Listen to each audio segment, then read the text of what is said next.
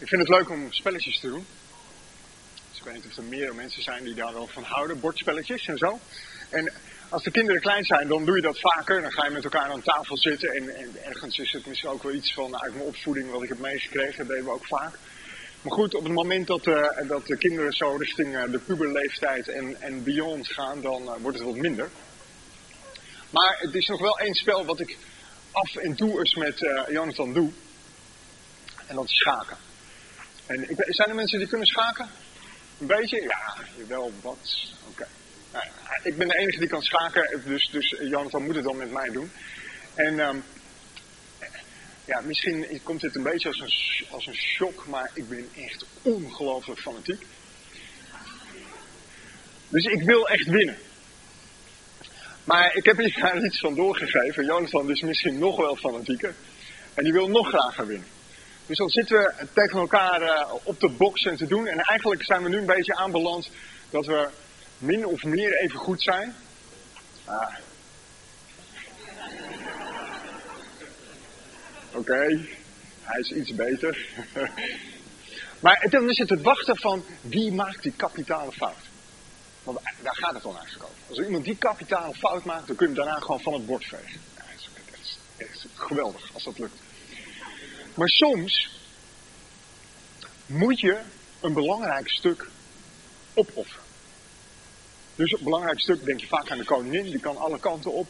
En ik heb het dus wel eens meegemaakt, het is wel lang geleden eerlijk gezegd. Maar ik heb het dus wel eens meegemaakt dat ik echt dacht dat hij, dat hij zoiets had van... Ah, ik heb je helemaal hè. En dan, dan offerde ik een belangrijk stuk op. En dat hij echt zoiets had van... Ah, ja, maar hoe... Nou ja, helemaal blij dat hij een belangrijk stuk had. En daarna lag het veld open en kon ik hem in één, twee, drie, vier, vijf zetten. Soms rek ik het een beetje om de pijn nog wat te laten. Goed, jullie leren heel veel van mij nu. Maar... Bottom line is, het kan geen kwaad om soms iets belangrijks op te geven. Of in het geval van schaken, om een belangrijk stuk op te geven, zodat je uiteindelijk er ruimte komt om de overwinning naar je toe te trekken. En Helma zei het al, we hebben het ook gezongen. Um, je gaf te veel clues weg, Helma, voor de kinderen. Want ze wisten het gelijk natuurlijk, Jona. Dus dat... Mooi, maar we gaan met elkaar lezen... Uh, Jona hoofdstuk drie. We zijn aanbeland bij het derde hoofdstuk.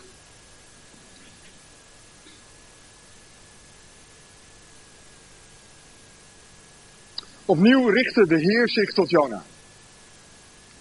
Maak je gereed en ga naar Nineve, die grote stad, om haar aan te klagen met de woorden die ik je zeg. En Jona maakte zich gereed en ging naar Nineve, zoals de Heer hem had opgedragen. Nineve was een reusachtige stad, ter grootte van drie dagreizen. Jona trok de stad in, één dagreis ver, en riep... Nog veertig dagen, dan wordt Nineve weggevaagd. De inwoners van Nineve geloofden God. Ze riepen een vasten uit en iedereen, van hoog tot laag, hulde zich in een boetekleed. Toen de profetie de koning van Nineve bereikte, stond hij op van zijn troon... legde zijn statiegewaad af en ging, gehuld in een boetekleed, op de grond zitten. En hij liet in Nineve omroepen. Volgens bevel van de koning en zijn edelen is het niemand toegestaan te eten of te drinken. Mens, nog dier, rund, nog schaap of geit. De dieren mogen niet grazen of water drinken. Iedereen, mens en dier, moet zich hullen in een boetekleed en luidkeels God aanroepen. Laat iedereen breken met zijn kwalijke praktijken... en met het onrecht dat hij doet. Misschien dat God dan van gedachten verandert. En afziet van zijn voornemen. Wie weet zal hij zijn woede laten varen. Zodat wij niet te gronden gaan. Toen God zag dat zij inderdaad braken met hun kwalijke praktijken. Zag hij ervan af hen te treffen met het onheil dat hij had aangekondigd. En hij deed het niet.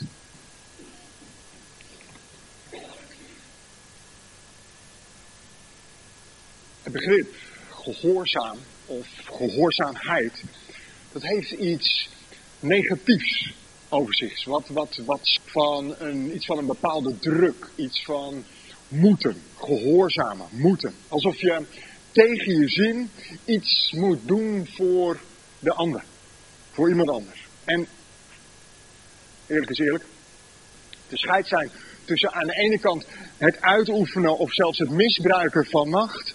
En aan de andere kant het vrijwillig gehoorzamen is vaak heel dun. En misschien voelde dat voor Janna ook wel zo. Want hij was in dienst van God. Hij was profeet. Maar hij wilde niet. En Jona beseft dan, ik kan niet anders. Ik kan niet anders. En hier in hoofdstuk drie zien we dat God Jona opnieuw roept. En Jona gaat. En ondanks dat zijn motivatie waarschijnlijk tot ver onder het nulpunt gedaald is. Hij gaat toch. Jona heeft ervaren dat Gods plan groter is dan hemzelf of dan zijn zin om iets wel of niet te doen. En hij gaat. En we zien hier dat Jona iets opgeeft. Jona geeft het op om te vluchten. Jona geeft zijn vlucht op zodat er ruimte komt voor God om te gaan werken. En omdat Jona zijn vlucht opgeeft, is hij beschikbaar. Beschikbaar voor God. God kan hem gebruiken in Nineveh. God kan hem gebruiken in het grotere plan wat hij heeft. Maar Jona is niet de enige die iets opgeeft. He, als we kijken naar de inwoners van Nineveh, dan zien we dat zij ook iets opgeven. Want de boodschap van Jona raakt hen. Ze geloofden God, staat er. Nou, ze geloofden in ieder geval dat Jona's woorden van God afkwamen. En ze geven iets op. Ze geven hun levensstijl op. Ze doen boete. Ze rouwen. Ze vasten. In de hoop dat God misschien op andere gedachten gebracht wordt. In de hoop dat hun stad er toch gespaard zal blijven. Ze geven op. En op het moment dat het bericht van Jona, de boodschap, de profetie van Jona, de koning bereikt, zien we precies hetzelfde. Ook de koning geeft iets op. De koning doet letterlijk afstand van zijn positie. Als hij van zijn troon afstaat. Als hij zijn, zijn statiegewaad uitdoet en het inruilt voor een boetekleed. Een boekenkleed, dat is, dat is gewoon een jutte zak. Hij doet letterlijk afstand van zijn troon op dat moment. Hij geeft zijn positie op. Het boetekleed wat een uitdrukking is van rouw, van berouw, van inkeer, van vasten. En datgene wat zijn waardigheid onderstreept, geeft hij op. En intussen vaardigt hij een algemeen geldend bevel uit voor het hele volk, voor alle inwoners van Nineveh. Met de opdracht, roep God aan. Misschien, misschien verandert hij wel van gedachten. Opgeven. Opgeven. Weet je, als je dingen opgeeft, dan komt er ruimte. Dan komt er ruimte voor God om te werken. Als je dingen opgeeft, dan komt er beschikbaarheid. Beschikbaarheid voor God om te werken. En als het dan gaat over missionair zijn of missionair gemeente zijn, dan ligt hier misschien wel ons grootste probleem. Er is geen ruimte meer. Er is geen ruimte meer. Er is geen ruimte in mijn leven. Er is geen ruimte in mijn agenda. Als mijn buurman al bij mij komt om te praten over geloof, dan moet ik hem laten staan. Want mijn agenda zit propvol. Ik ben niet beschikbaar. Er is geen ruimte.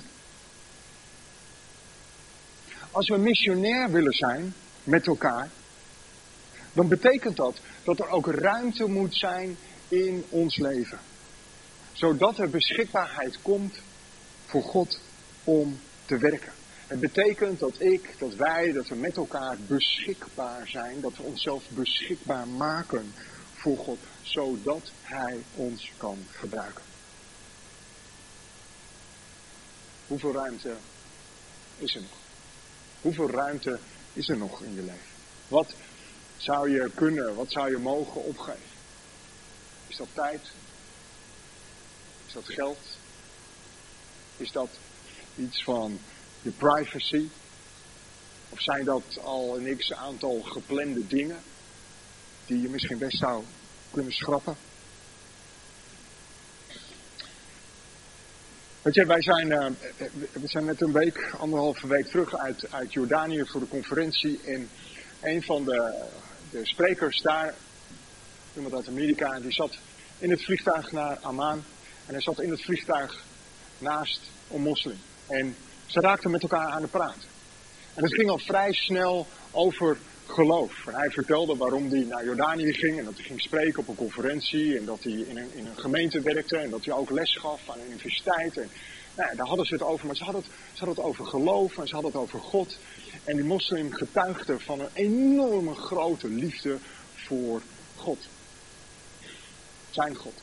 En, en die vlucht, ja, die ging voorbij en uiteindelijk, ik denk ergens tijdens de landing, hebben ze naam en telefoonnummers uitgewisseld. En de moslim, hij zei van, joh, als je ergens ruimte hebt, als je ergens ruimte hebt in de komende anderhalve week, ik zou graag nog eens een keertje met je doel willen praten. Gewoon over geloof, om van gedachten te wisselen. En die man heeft ruimte gemaakt. En hij vertelde, hij deelde erover en we hebben er met elkaar voor gebeden en hij sprak met hem af. En ze hebben van op één dag, op een vrije middag van lunchtijd, ergens om en nabij één uur, tot echt inclusief het avondeten, wat daar om zeven uur start, hebben ze een hele middag met elkaar opgetrokken. Gewoon samen zitten, praten, reizen. Hij kwam bij het gezin van een man thuis. Heeft daar thee zitten drinken.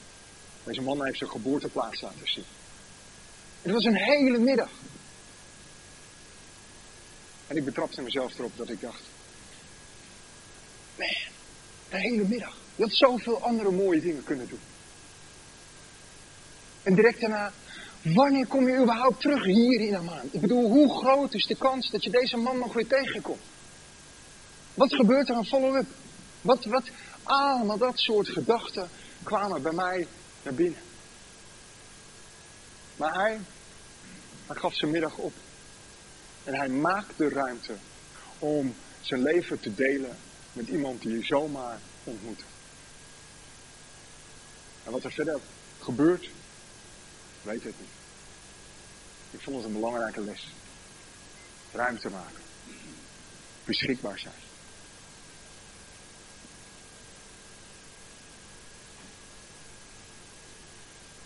Ik was aan het lezen en aan het herlezen dit hoofdstuk uit Jona en in mijn voorbereiding voor vanmorgen.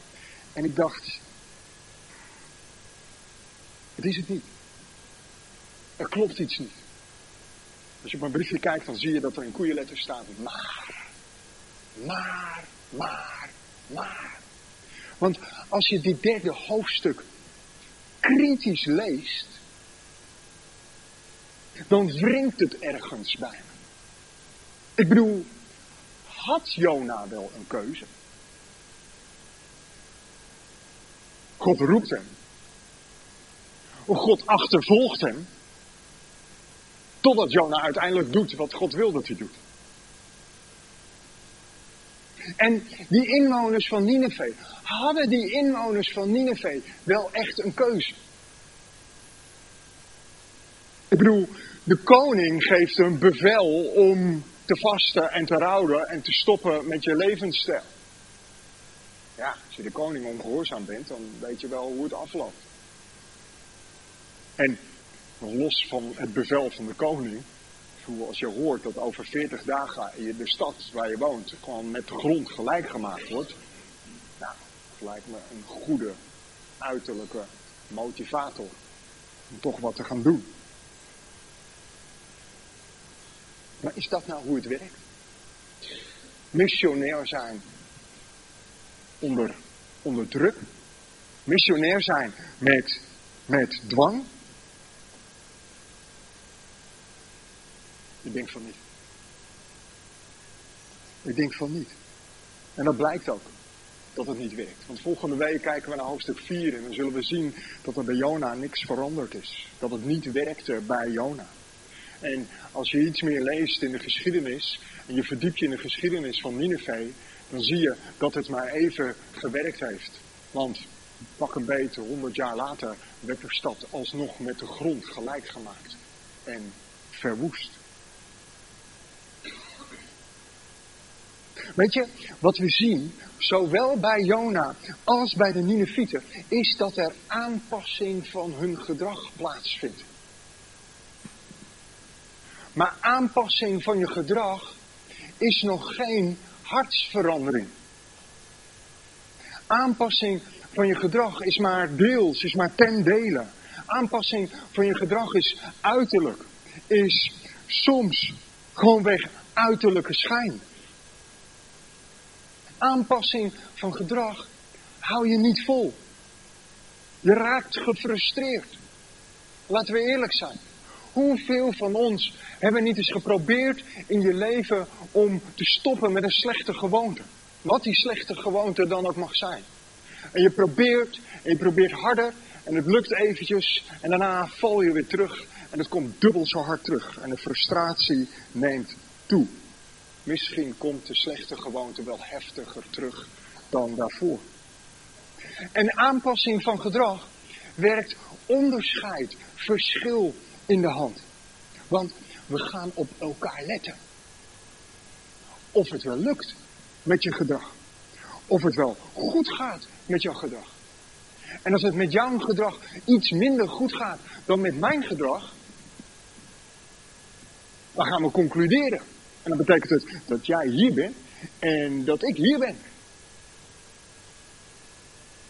Dus er is verschil. Dat betekent dat ik een betere christen ben. Kijk maar hoe ik me gedraag. Want er komt een soort van gradatie-christendom kijken. En zo kijken we dan naar elkaar. En misschien nog niet eens met zoveel woorden, ik ben beter dan jou. Maar we kunnen hem ook omdraaien.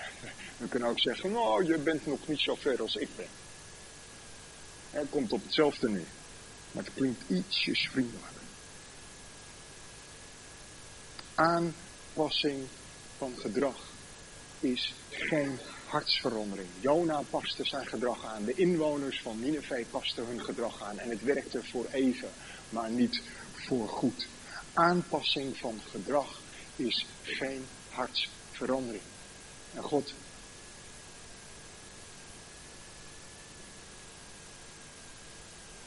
God wil je hart. God wil jouw hart. God wilde het hart van de inwoners van Nineve. God wilde het hart van Jona. En hier en nu, vandaag. God wil jouw hart. Hij voert geen druk uit. Hij dwingt niet. Hij wacht. Geduldig. En als het dan gaat om missionair gemeente zijn, dan is beschikbaarheid belangrijk. Dan is gehoorzaamheid belangrijk. Dan is het opgeven van dingen belangrijk. Maar het begint bij ons hart. Het begint bij ons hart. Want als ons hart niet in lijn is met Gods hart, dan is onze missie nutteloos. Als ons leven niet vol is van de Heer Jezus, dan is onze missie nutteloos. Dus misschien moeten we wel het meest waardevolle, het meest kwetsbare van ons leven opgeven. Ons hart opgeven aan God. En om dan gewoon eens af te wachten en nieuwsgierig, met verlangen, met verwachting, kijken hoe God met jou en mijn hart aan de slag gaat. En wat dat verder gaat uitwerken. Ik ga afsluiten. We gaan zo met elkaar nog een lied zingen. Daarna vieren we het avondmaal. Weet je, misschien is het goed om, terwijl we zingen, en terwijl we ons voorbereiden op het avondmaal, of terwijl we zometeen brood en wijn nemen, om gewoon eens na te denken. Om voor jezelf eens na te denken van, hé, hey, Wat is er in mijn leven wat ik zou moeten opgeven? En misschien, misschien zeg ik het ook gewoon verkeerd. Moet je er niet eens over nadenken. Maar moet je maar gewoon vragen aan de Heilige Geest. Of Hij het duidelijk wil maken aan jou. Opgeven zodat er ruimte komt. Dingen opgeven zodat je beschikbaar bent voor Gods missie. Of zodat je beschikbaar bent voor de ander. Hé, hey, en misschien zit je hier vanmorgen wel. En heb je nog nooit echt bewust je hart gegeven.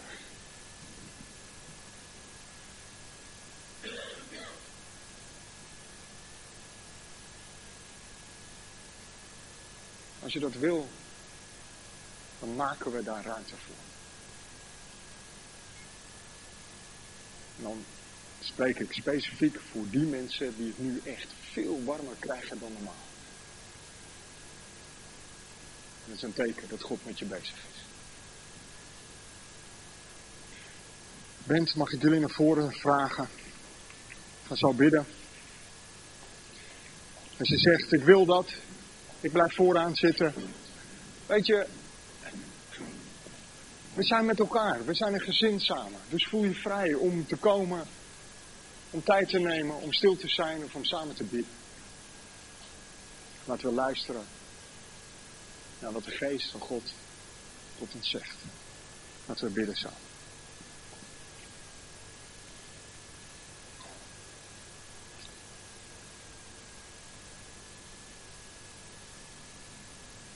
Vader in de hemel, ik merk dat ik het zo ontzettend moeilijk vind. Heer, op de een of andere manier is het makkelijker om wat dingen anders te doen of anders te zeggen.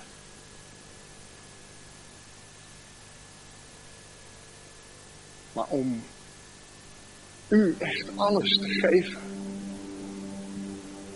alles van mijn leven, om... om het meest kwetsbare, mijn hart aan u toe te vertrouwen.